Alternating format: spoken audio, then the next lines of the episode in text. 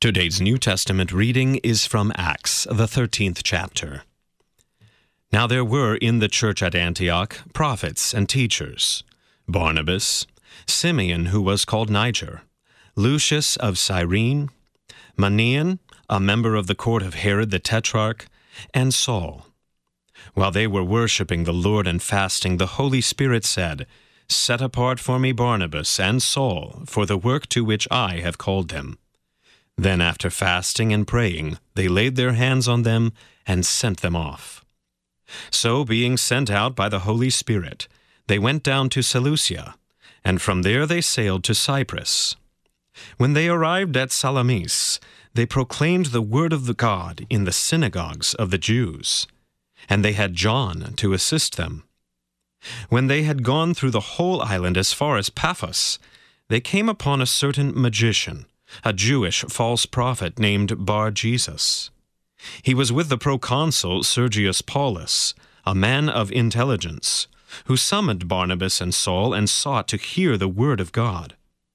But Elymas the magician, for that is the meaning of his name, opposed them, seeking to turn the proconsul away from the faith. But Saul, who was also called Paul, filled with the Holy Spirit, looked intently at him and said, You son of the devil, you enemy of all righteousness, full of all deceit and villainy, will you not stop making crooked the straight paths of the Lord? And now, behold, the hand of the Lord is upon you, and you will be blind and unable to see the sun for a time. Immediately mist and darkness fell upon him, and he went about seeking people to lead him by the hand. Then the proconsul believed, when he saw what had occurred, for he was astonished at the teaching of the Lord. This is the word of the Lord. For today's meditation on God's Word, we welcome Pastor Ralph Taus from Evangelical Lutheran Church of the Apostles in Melrose Park, Illinois. In the name of Jesus. Perhaps you've heard the saying, wherever God builds a church, the devil builds a chapel.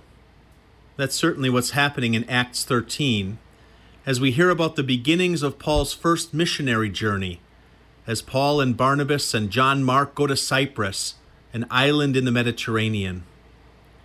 There on Cyprus, the Holy Spirit sends Paul and Barnabas to build the Lord's church through the preaching of the gospel.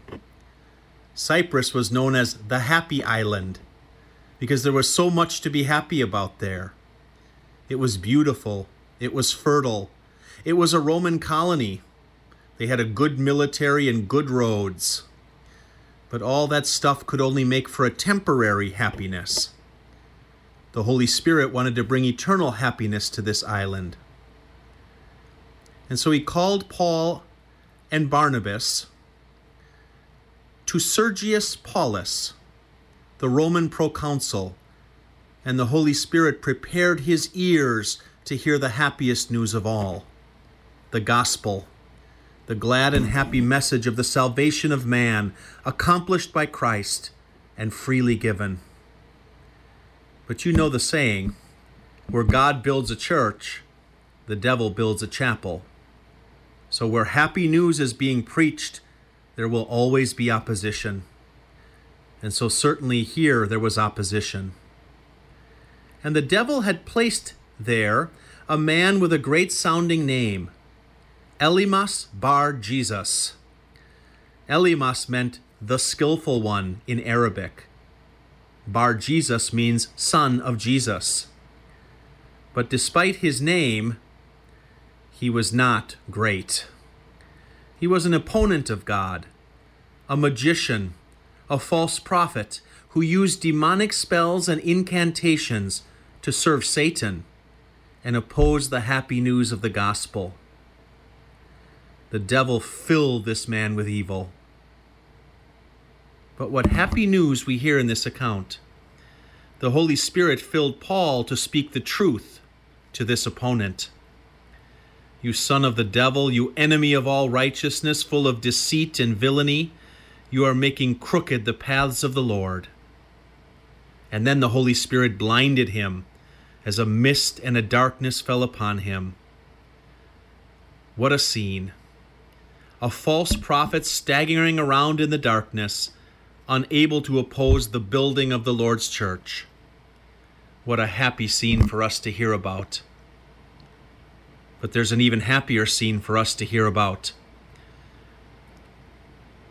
A powerful, influential official like Sergius Paulus with open ears to hear the gospel, and Paul with the message to fill it.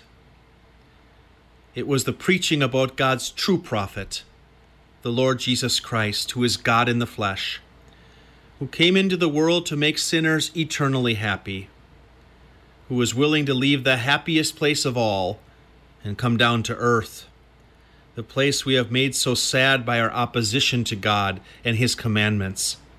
A valley of sorrow, Dr. Luther called it.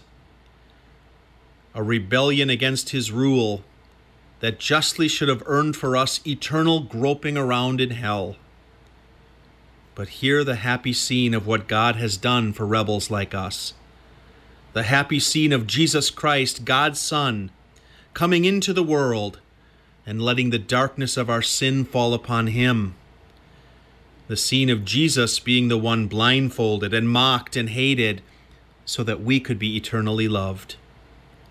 The scene of Jesus hanging in the dark on Good Friday, as the darkness of the world's sin is dealt with, and the prince of darkness, the devil, is defeated. This is the one who rose from the dead to pour out his joy on the world. This is how God built his church into which you have been gathered, and the gates of hell shall not prevail against it. Amen. We thank Pastor Ralph Taus from Evangelical Lutheran Church of the Apostles in Melrose Park, Illinois, for today's meditation on God's Word.